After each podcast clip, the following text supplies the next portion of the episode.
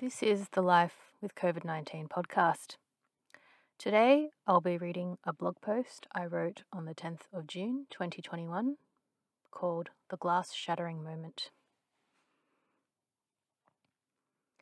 I am the first to tell anyone that I am super mainstream. I am a child of the 90s. I love pop music, wearing jeans and sitcoms. Sitcoms such as How I Met Your Mother. I recall there was one episode I remember to this day, which referred to a glass shattering moment. The example used in the episode was about noticing a weird quirk about someone which you then can't unsee, i.e., the glass shatters. I'm starting to think that I've experienced this glass shattering moment about the world since the pandemic.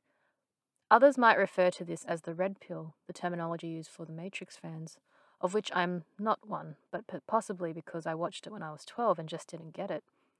I realize I no longer hold mainstream views about the world around us, and it's terrifying aligning myself with the crazies, the tinfoil hat wearers. The big one for me is my faith in public health policy. It's the completion of science and the facts, and the glass shattering as I realize that we can't possibly know it all. Therefore, why are people being prevented from open discussion, discussion about potential solutions? We have become complacent, thinking we know everything there is to know as humans. The need for order in a world of chaos makes us unwilling to engage with disorder, even though by engaging in disorder, we discover more about ourselves and the world around us in ways which we can improve upon what we have. There is just this contempt when people suggest different ways to solve problems. It's a fact of life that any new discovery is untested However, the mainstream scientists, doctors, experts, who couldn't possibly be expert about something that has never been done, laugh in the faces of those willing to try something different. And typically, the reason people try something different is because the current system isn't working for them. Chronic pain and inflammation is a prime example of this. There is a huge alternative health industry bubbling along in the background precisely because medicine is doing such a poor job at it. And yet, these people who are trying to solve genuine problems for people in creative ways are termed crackpots. The argument is that untested health misinformation is dangerous, but this is misguided for three reasons. Firstly, as I said earlier, new discoveries are always untested. The first vaccine was untested. Louis Pasteur would have literally been viewed as absolutely crazy for deliberately injecting himself with a debilitating pathogen. You can even go back to the discovery of cells. That was considered crazy for a period of time and is now accepted fact.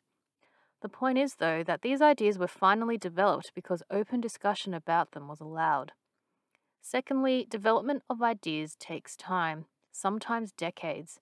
Unfortunately, most human lives don't go beyond five, six, seven, eight decades, so by the time something is fully peer reviewed and tested on huge sample sizes, the benefits of implementing that idea for a particular person is close to nil, as they are already at death's door or have lived with their debilitating condition for the majority of their lives.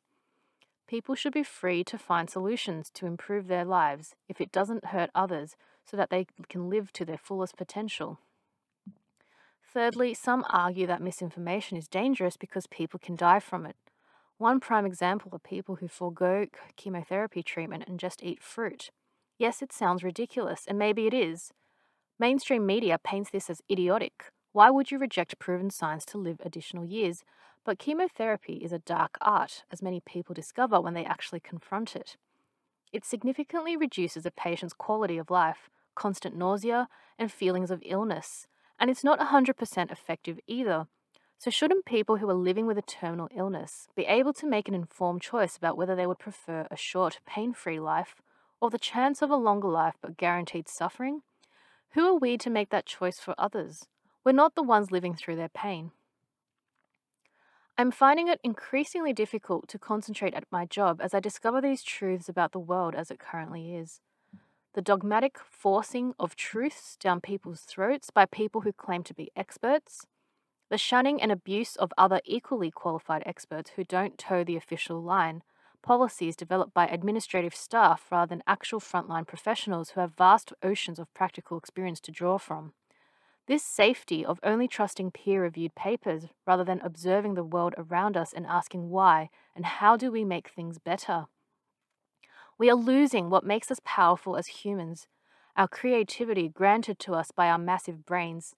We are trained to pursue academia rather than actual science and learning, the earning of degrees rather than real practical knowledge.